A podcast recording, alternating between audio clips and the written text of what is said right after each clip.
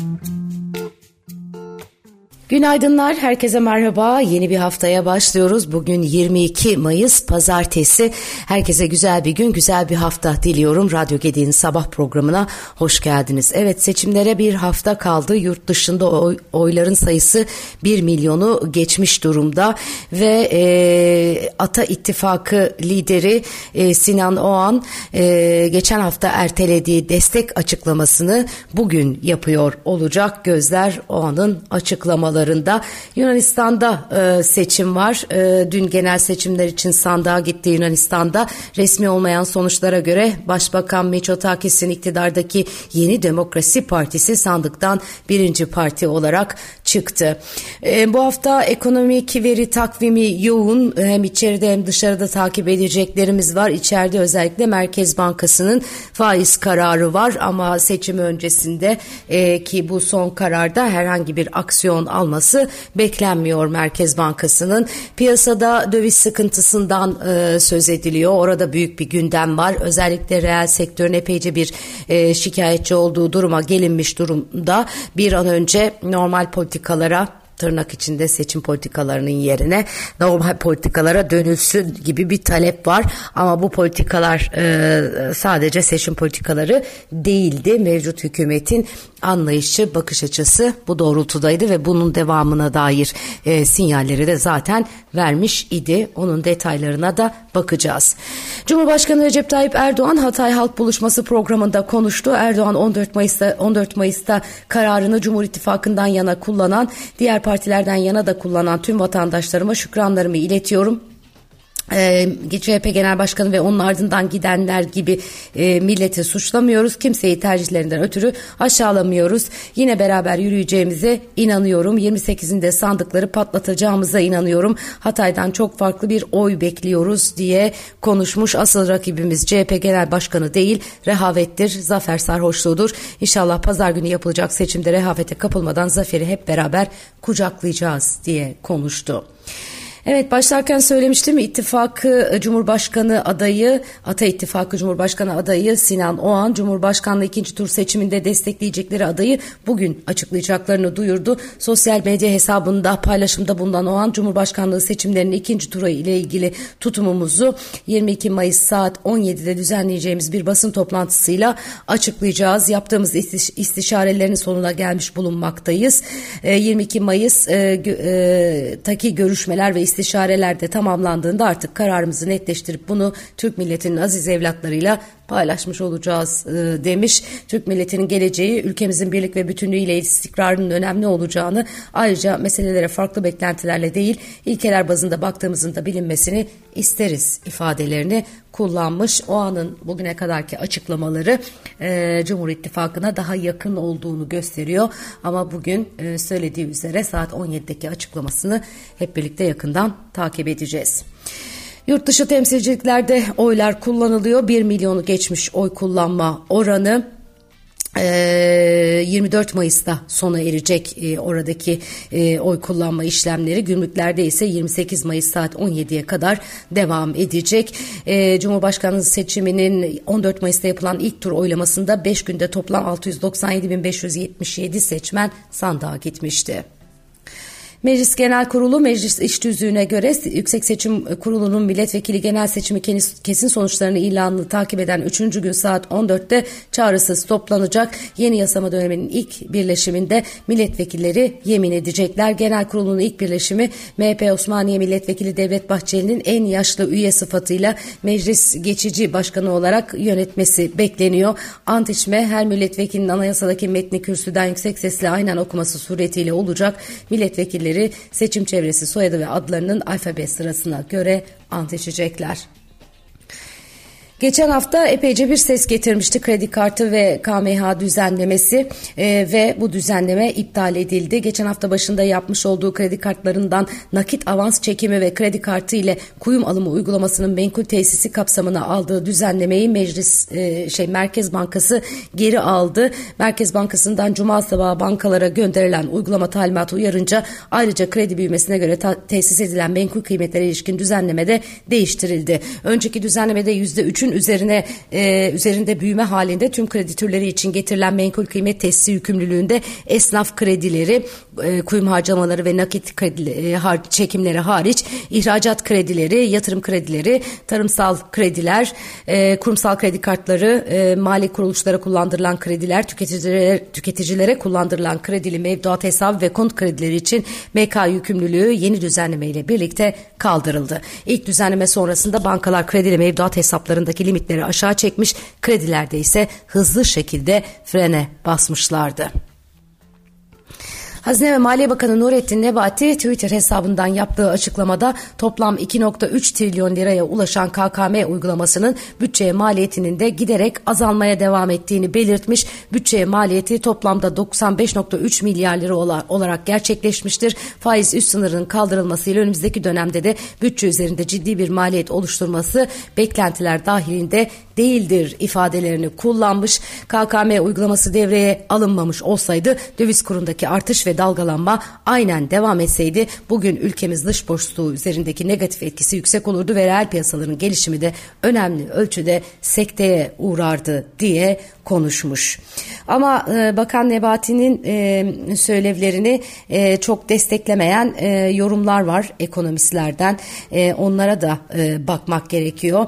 Onun söylediği gibi kur korumalı mevduatın e, yükü e, epeyce bir e, yüksek e, durumda. Dolayısıyla e, bu noktada herkesin e, daha e, dikkatli olması gerekiyor okurken bakarken dolayısıyla seçim sonrası piyasalardaki fırsatları ve riskleri iyi tayin etmek gerekiyor. Bu minvalde sevgili Serhat Gürleyen'in Ekonomi Gazetesi'nde bir yazısı var. Onun detaylarına bakabilirsiniz. ama bugün Ekonomi Gazetesi özellikle dövizde yaşanan kıtlığa, kıtlığı manşete taşımış reel sektörü zorluyor diyorlar. Dövize erişimin giderek zorlaşması reel sektör üzerindeki maliyet baskısını arttırdı. Firmalar özellikle ham madde tarafında taahhütlerini yerine getirmekte zorlanıyor. Piyasa bir an önce seçim politikasının sonlanıp reel politikalara dönülmesini bekleniyor. Biraz önce e, aktarmıştım size. E, mesela Şeref Fayat sermaye kontrolü endişelerinin artabileceğini söylemiş.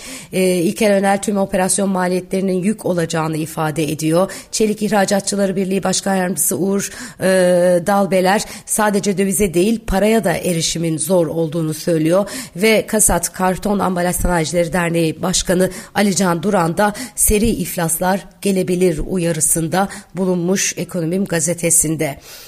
E, Servet Yıldırım ise ekonomide döviz belirsizliği başlığıyla şunları yazıyor. E, piyasalarda anormal şeyler oluyor. Belli ki dövizde bir rahatsızlık var. Rezervler tarihin en düşük seviyelerinde seyrediyor. Bu kadar düşük rezerv seviyesi tedirginlik yaratıyor. Piyasada döviz likiditesi Rusya'dan, Katar'dan, Suudi Arabistan'dan, Birleşik Arap Emirlikleri'nden, Çin'den, Güney Kore'den, Azerbaycan'dan ve Libya'dan swap ya da mevduat şeklinde sağlanan dövizlerle güçlü tutulmaya çalışılıyor. Bu tip kaynaklara dayalı olmak rahatsızlık verici edici çünkü devletler arasında kimse kimseye gül hatırı için para vermez. Para verirken karşılığında kendisine illaki bir fayda sağlar. Kur korumalı mevduat diye bir şey icat edildi. Para ve kur politikasının ana aracı haline geldi. Bir ara gözden düşmüştü ama son haftalarda tekrar cazip hale geldi. Bankalar harıl harıl müşterilerini arayıp onları KKM'ye ikna etmeye çalışıyor, etmeye çalışıyorlar. Kur korumalı mevduat hesaplarının toplamı 2.3 trilyon lirayı aşmış durumda. Sadece 12 Mayıs hafta haftasında 144 milyar lira artmış çünkü bankalar Merkez Bankası'nın da yol vermesiyle çok yüksek faiz önermeye başladılar. Kimse politika faizine bakmaz oldu. Gözler KKM'de. Görünürde Merkez Bankası faizi düşük tutuyor, artırmaktan kaçınıyor ama kur korumalı mevduat üzerinden bankalar eliyle faiz arttırıyor. Mevduat faizleri yıllardır hiç bu kadar yüksek olmamıştı. Kur korumalı mevduat hikayesi sürdürülebilir bir durum değil. Evet, e, Özetle diyor e, Merkez Bankası farklı yöntemlerle haftalardır canla başla Türk lirasını savunuyor. Yeri geliyor alıyor, yeri geliyor satıyor, e, yeri geliyor satıyor, yeri geliyor döviz alımlarını yavaşlatmaya yönelik adımlar atıyor. Altın sattığı konuşuluyor. TL uzlaşmalı vadeli döviz satımı yapılıyor. Böylece gelen ani döviz talepleri yumuşatılmaya ve Türk lirasındaki aşırı oynaklığın önüne geçilmeye çalışılıyor. Kredi kartlarından nakit avans çekenlerin ve e, kur korumalı mevduat hesabı kullanıcıların eline geçen Türk liraları ile döviz aldıkları düşüncesiyle onların üzerine gidiliyor. Ama bunların önemli bölümünün asıl derdinin döviz almak değil ayın sonunu getirmek olduğu görülünce geri adım atılıyor. Herkes biliyor ki Merkez Bankası bıraktığı anda Türk lirası değer kaybedecek. TL değer kaybetmeye başladığında ihracatçının yüzü gülecek ama bu değer kaybı hem enflasyonu arttıracak hem de ciddi bir kur riski üstlenen kamuya ek yük getirecek. Merkez Bankası eski baş ekonomisti Profesör Doktor Hakan Kara kamunun döviz açık pozisyonunun 300 milyar doları geçtiğini tahmin ediyor. Yani artık kurdaki her 1 lira artışın kamuya, halka yükü yaklaşık 300 milyar lira olacak. Evet, e, içinde bulunduğumuz durumu sevgili Servet Yıldırım Ekonomim Gazetesi'nde böyle özetlemiş. E, gerçekten e, zor zamanlardayız. E, böyle elimizde bir e, yanan top e, tutuyor e, noktadayız. E, bakalım neler olacak.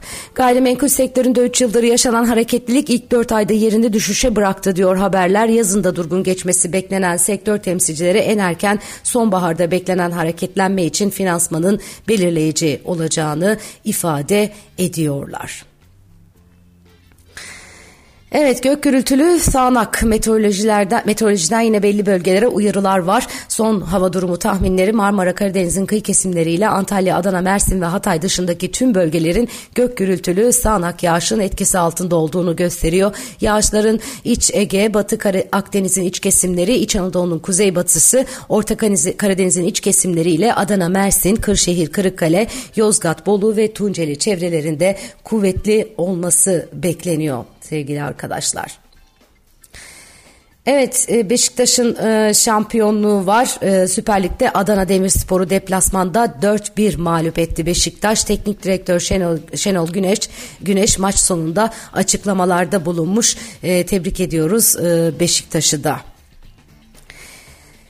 Evet atladığımız bir şey olmasın. Şöyle bir son notlara bakalım. Ee, seçim e, açıklamaları var. E, G7 ülkeleri toplanmıştı biliyorsunuz. Çin'e mesajlar vermişler. Japonya'nın Hiroşima, Hiroşima kentinde bir araya gelen G7 liderleri 3 günlük zirvenin ardından Çin'e karşı şimdiye kadarki en sert kınamasını yapmış ve Pekin'i askeri ve ekonomik güvenlik konusunda bir tehdit olarak nitelendirmişler. Ancak sonuç bildirgesinde Çin'le ilişkilerin koparılmayacağı ve ekonomik işbirliğinin devam edeceği de ifade edilmiş. Çin de G7'ye parmak sallamış adeta. E, G7 ülkelerinin Japonya'nın Hiroşima kentinde düzenledikleri zirvede Tayvan Doğu ve Güney Çin Denizi, Hong Kong, Sincan, nükleer silahlar ve ekonomik baskı gibi konularda Çin'e yapılan atıflara tepki gösterdiği görülüyor. Dışişleri Bakanlığı sözcüsü e, Chun Ying e, G7'nin Çin ile bağlantılı konuları e, Çin'i karalamak, Çin'e saldırmak ve iç işlerine mücadele, müdahale etmek için kullandığını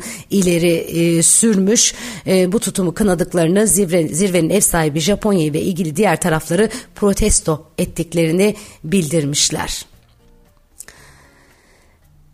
Evet, ee, Fed'in faiz e, noktasında bundan sonraki hamleleri de piyasalar tarafında takip ediliyor. Fed Başkanı Jerome Powell'ın açıklamaları dikkat çekici ve etkili olmuş piyasaların fiyatlamasında birkaç yetkilinin faiz artırımına devam etmek istediklerini söylemesinin ardından önümüzdeki ay faiz oran e, oranı artışlarını durdurma eğiliminde olduğunun açık bir sinyalini vermiş Powell. Politika sıkılaştırmada uzun bir yol kat ettik ve bu politikadaki duruşu kısıtlayıcı ve şimdiye kadarki sıkılaştırmamızın gecikmeleri etkileri ve ve son bankacılık streslerinden kaynaklanan kredi sıkılaştırmasının boyutu hakkında belirsizlikle karşı karşıyayız. Buraya kadar geldikten sonra dikkatli değerlendirmeler yapmak için verilere ve gelişen görünüme bakmayı göze alabiliriz demiş. Yatırımcılar Powell'ın konuşmasından önceki %33'e kıyasla gelecek ay faiz arttırımına tahmin e, ilişkin tahminlerini %13'e indirdiler. Bu da piyasalar açısından son derece önemli bir not. Evet, e, Gedik Üniversitesi TV kanalını kurdu. Radyodan sonra artık Gedik TV'mizde var. Gedik Ünü TV'de e, pek çok yeni programla sizlerle birlikte olacağız. Ekonomi sohbetleri de bundan böyle Gedik Ünü TV adresinden sizlerle birlikte olacak. Televizyon kanalından. Bugün de oradaki ilk yayınımızı yapacağız. E, piyasaları konuşacağız. Seçim sonrası beklentilere bakacağız. Philip Capital Yurt İçi Piyasalar Grup Başkanı Başkanı sevgili dostumuz Üzeyir Doğan bizimle birlikte olacak. Saat 16'da Gedik Ünü TV'de canlı izleyebilirsiniz. Çok özür diliyorum. Herkese güzel bir gün dilerim. Yarın sabah yine aynı saatte görüşmek üzere. Hoşçakalın.